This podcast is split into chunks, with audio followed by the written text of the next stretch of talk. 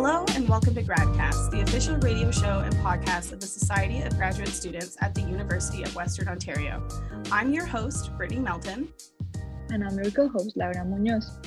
And we're here today with Alex Prong. Alex is a MA student in Media Studies. Thank you for being here, Alex. Thank you so much for having me. We're so happy to have you. Uh, Alex, I'm going to jump right in with our first question. So I want to just start right off. What's what's your research about? What do you focus on? Um, so I'm really broadly speaking interested in queer books and all of the wonderful different differing forms that those kind of stories, narratives, queer lives, how they show up in print, basically. Um, more specifically for this MA, I'm looking at two Indigiqueer novels. Uh, the first is called A History of My Brief Body by Billy Ray Belcourt, and the second is called Johnny Appleseed by Joshua Whitehead. And that book just won CanReads last year, which is super exciting. Well deserved.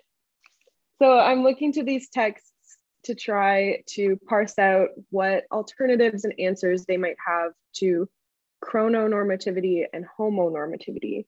So when we're talking about chrononormativity, we're talking about the tendency for dominant narratives to describe a certain life path for us. So, you know, like the most typical narrative in dominant or like mainstream stories will be someone maybe going to school, they're probably middle class, they're probably white, they're probably straight, that's not important for chrononormativity. What we're talking about is the way that this individual will go to school, they'll find one single life partner, enter into a monogamous relationship, get married, reproduce, uh, retire, and then die. so chrononormativity is pretty much that story. And um, we're looking at these novels for how their main characters avoid that story.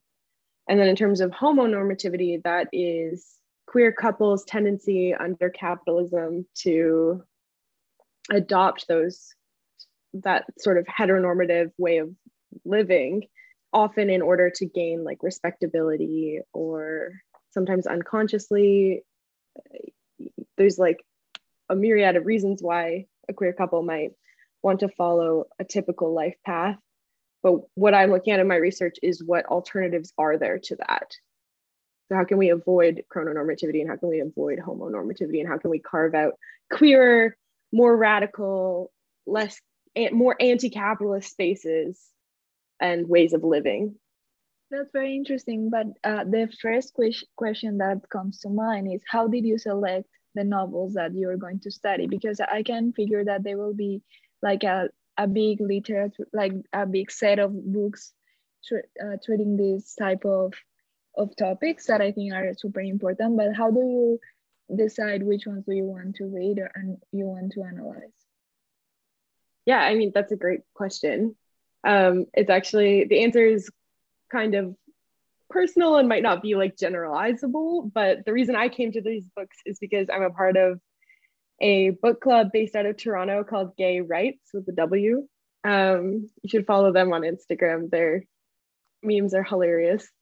Um, but basically, every month we talk about a book. And uh, after being in this book club for over a year, and also like a COVID year where being able to see people even on Zoom felt so radical. These two books, when we read them as a group, it felt like the conversations we could have about them were really about envisioning and imagining what we could actually do in our everyday lives to live a little bit differently. And so I guess just, I mean, the answer isn't anything like scientific, but it, it was the feeling that came from those discussions of these books. And it's a feeling that's like so rare, but so juicy when you feel it that like you just had to do it. And also just, I loved reading these books. And I really do believe that if you are researching something that you really, really, really love, it's going to come through and it'll make reading my work a lot less dry than someone writing about something that they didn't really love. Absolutely. Actually, I wanted to ask you a little bit more about that. So, when you're talking about indigiqueer literature, what are we talking about? What does that category kind of in, entail? Yeah, okay, this is a great question.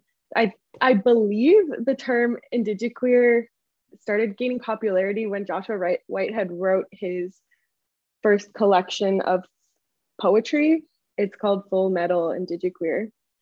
But obviously that wasn't like the beginning of indigenous people being queer.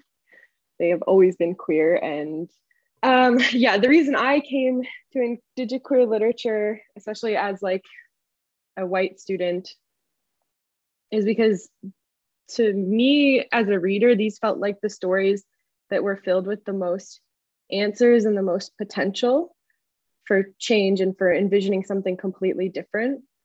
And I felt like uh, in our indigenizing methods class, we talk a lot about reframing and about how important it is to reframe you know the study of indigenous peoples as like the most studied group of peoples on earth and reframe looking at things like what historically have, has been called like the indigenous problem or like seeing indigenous work people and like all of the myriad ways that these varying cultures have contributed to research as a problem and looking instead looking at these pieces of incredible art as where our solutions lie and where we should all be paying attention to.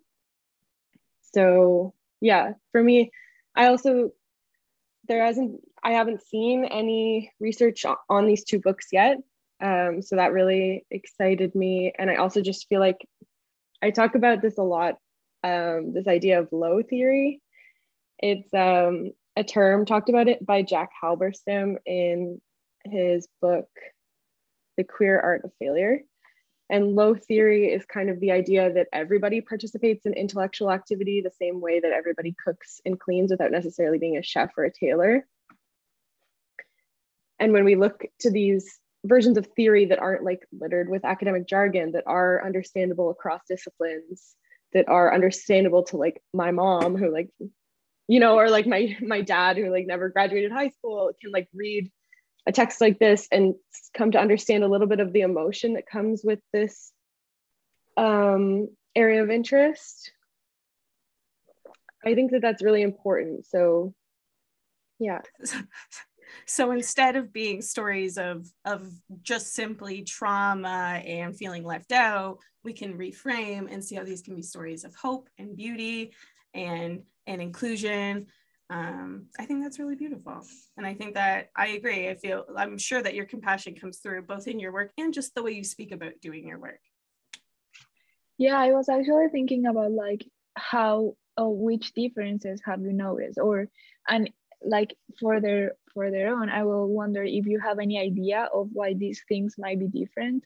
Like, of course, indigenous people will have like a different understanding of many things that maybe could be different for white people as much as latin american people also think their own ways right? Like we all have our difference. So i was wondering um, so far which differences have you noted that are uh, valuable to you and if you have any idea of why these differences might exist that is a really good question and also like the question I'm going to have to answer when I really start getting into this research. Um, I don't think I have an answer yet that I would be like confident enough sharing just because I haven't actually started doing the I've read both of the books, but I haven't started reading like the supplementary like academic stuff that's going to be like my framework. I will just say that it isn't necessarily about the specific alternatives that might be represented in these in this book it's more about the fact of alternatives existing at all um, and when joshua whitehead actually came to our book club meeting on his book and something that he said which like went directly into my application to come back to school is that queerness is inherently an opportunity because queer people when we come out when we realize our difference from our our normative straight peers we immediately have the opportunity to begin acting as curators for our own life so the queer life is the curated life where you get to like kind of pick and choose what serves you from the dominant narrative because you're already starting from a position of difference. So instead of seeing that difference where, like, oh, I can't, you know, I'm not going to reproduce in the typical way, or like, I maybe not, or some places like still can't get married. So, like, those like normative structures aren't necessarily in place for queer people, but rather than seeing that, uh, again, it's reframing, rather than seeing that as a negative thing, you see that as an advantage and an opportunity to create to a life that is truly yours. Absolutely. Um, on, on that topic i'm kind of curious alex i know you do a lot of reading. Do you have any recommendations for us? If we wanted to get into even just queer lit or queer lit what would you be what would you be recommending for us and potentially at a more general level well in Indigiqueer, I would recommend the two books I'm writing my dissertation on, 100%. Um, I think in general, as you know, Brittany, I'm very interested in queer science fiction because I think that if we're working on the project of envisioning and talking about what an alternative future could look like, science fiction is a really good place to start with that. So I love To Be Taught If Fortunate by Becky Chambers. It's a novella, it's really short. So if you're not super into reading, you could probably still knock it out in an afternoon. I love, um, this is not science fiction, but probably one of the best books I read last year was called Detransition Baby by Torrey Peters. It's so good and it's her debut and it's just so delightful. Um, and it will probably there will even if you have grappled with gender before it'll still kind of fuck up your conception of gender because it's just got so much nuance in it and so much creativity um and one more that i would recommend is pretty much anything by ocean vuong um but particularly on earth we're briefly gorgeous it's just like very poetic and just like stunning, stunning writing. And all of those are just not academic books. So there's there shouldn't be any jargon that you'd have to stumble over. thank you for that. yeah, thank you for those recommendations. I'm definitely will have a look.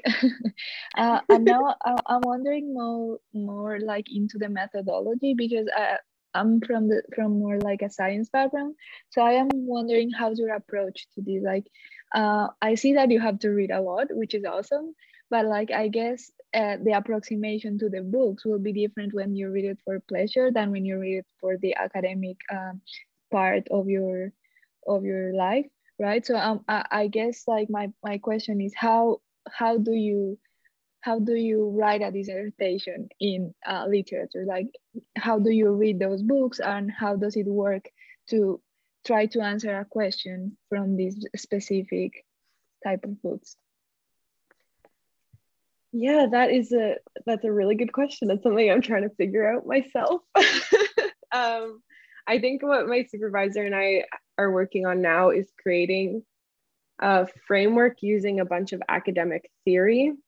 And so, like, exploring what the theory says on chrononormativity and homonormativity, exploring what the theory says about queerness and indigeneity and how those things intersect, and then take that almost like a literature review, even though the whole thing is obviously kind of like a literature review. Take that initial academic jargon full framework and then perform a close reading of both of the texts using that framework. So it'll be a lot of, it's almost like a case study if you think about it. Like the first chunk will be, here's all the theory about this. And then the second chunk will be like, how, here's how this theory looks in these books and the places where it kind of rears its head. And Alex, I'm kind of curious, what do you what do you envision your final product looking like because i can imagine when we're talking about low theory and we're talking about you know avoiding jargon that potentially you may be looking at creative um, exports for your final for your final MA. Is it an MRP or a thesis? It's called an yeah, it's an IRP, but I think that's the same an as an MRP. I think okay, it's so. just independent research project. yeah, I mean, I think had I not already done an MA that was almost entirely practical, I I did an MA in creative writing in Stirling, Scotland.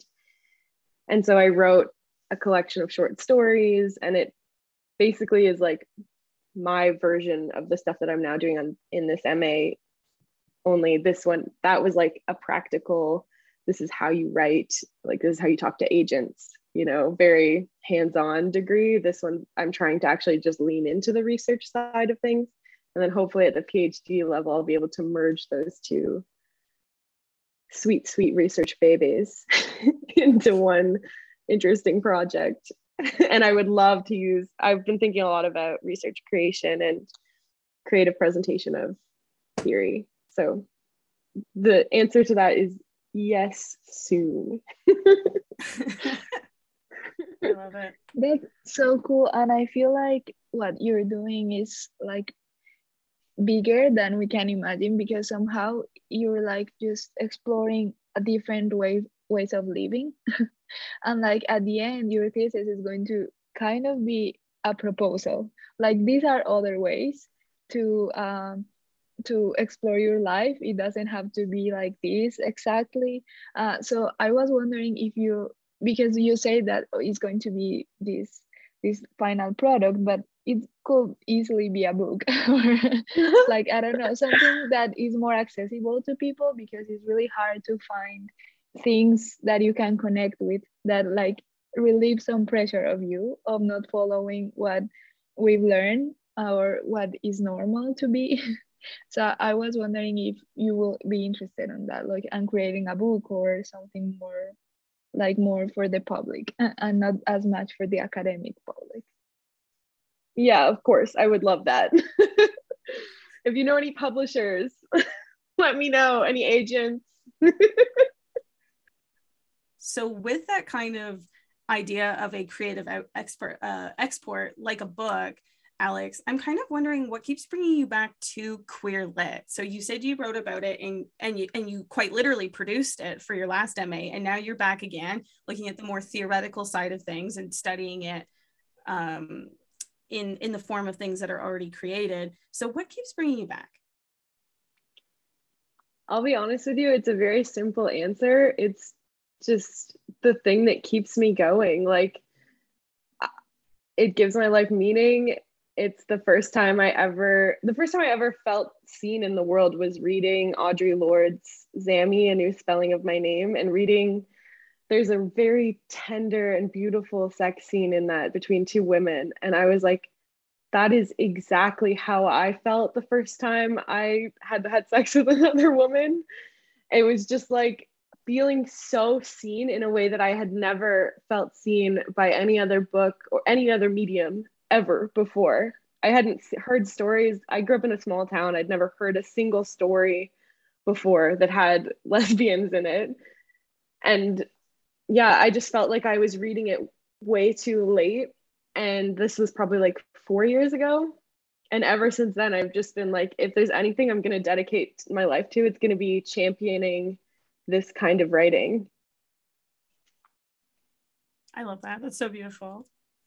Yeah, that's amazing. So like after after have you ever thought about what's next for you next for you after your masters? Like now you know what makes you feel passion and excite excitement.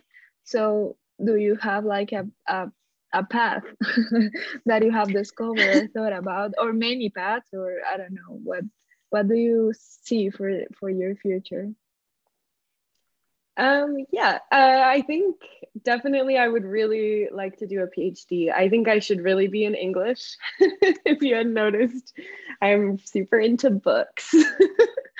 Um i just came back to fims because i love the faculty and was familiar with them because i was in fims in my undergrad.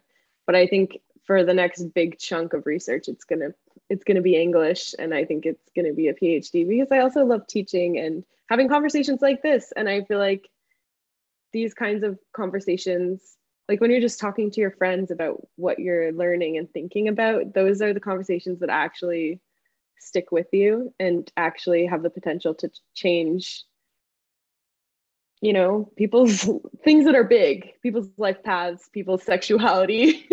Not that like i'm trying to change everyone's sexuality. I just want more of these stories told and i don't know that just informal reading or just formal lectures are the way. I think it's going to be some hybrid of those two things. And I think that like teaching and staying in academia, but also keeping keeping my heart with low theory is the best path for that. But that's just what I think right now. It could change in a week. Who knows? I love that. Be open to the change. Who knows where it may go. Yeah. but also, Alex, for any like queer undergrads or or or non-queer and they're considering maybe doing grad school what would you be what would you give them as advice if they were considering doing some sort of i don't know ma into you, you did creative writing and now you're in media studies? What would be your advice to those kids? Tough question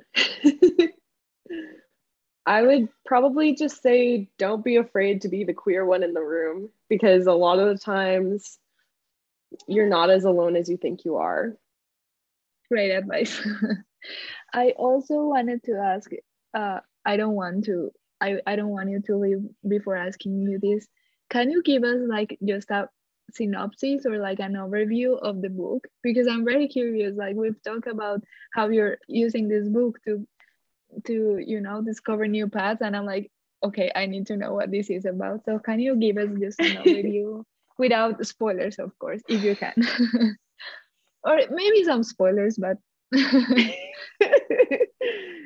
yeah this is like the toughest question yet because it's hard to give a good synopsis of like I picture both of these as very genre genre queer books. Like neither one of them fits neatly in a category, which I think is kind of a strong suit of any book. If it's between genres, it probably slaps. That's just my opinion. Um, I so Johnny Appleseed is about a young queer and his life in Edmonton, I think. Um, and he's in and out of sex work. Um, he's interacting with his memories of his kukum, which is his grandma, and coming into his two spiritedness. So there's questions of love, there's questions of work, and there's questions of family. And I think that's the best I can do without spoiling anything. and then Billy Ray Belcourt's book is a it's more nonfiction. It's it says a memoir on the front, but there's definitely a lot of play with genre in it. And so it's like a collection of essays. So there's, you know, there's a lot of different essays in there. There's like a text conversation between him and a partner, I believe. I haven't I read it like a year ago and I haven't revisited it yet. Um, and there's an essay about the Colton Boushie trial. Uh, I, I, I, it's been a while. no, it's okay. It sounds, it sounds interesting. And if you find that there were some answers there that will help you, that sounds like something to really check. Yeah, and most importantly, like you said, genre bending. And so it's not going to neatly fit into a single category, and that's okay which does make it hard to describe in a few sentences to us who have not read these books. yeah, it's tough. All I can say is just read them. They're really good. and Alex, on that note, I want to come back to these book clubs that you're in because you mentioned yeah. one, but I do believe that you're in upwards of how many is it now? Six? Three? Oh, six? That would be it's three pending one more, but I was supposed to start, but I just haven't been because of school.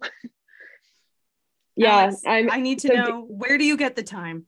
I make the time. People ask me to hang out, and I'm like, sorry, I have to read a novel tonight. And so, what are the current categories of book clubs that you're in right now? Because you said you're in three pending a fourth. So, what are the yes. three that you're currently in? You said gay writes is the first. Gay writes is the first, and we read exclusively queer content.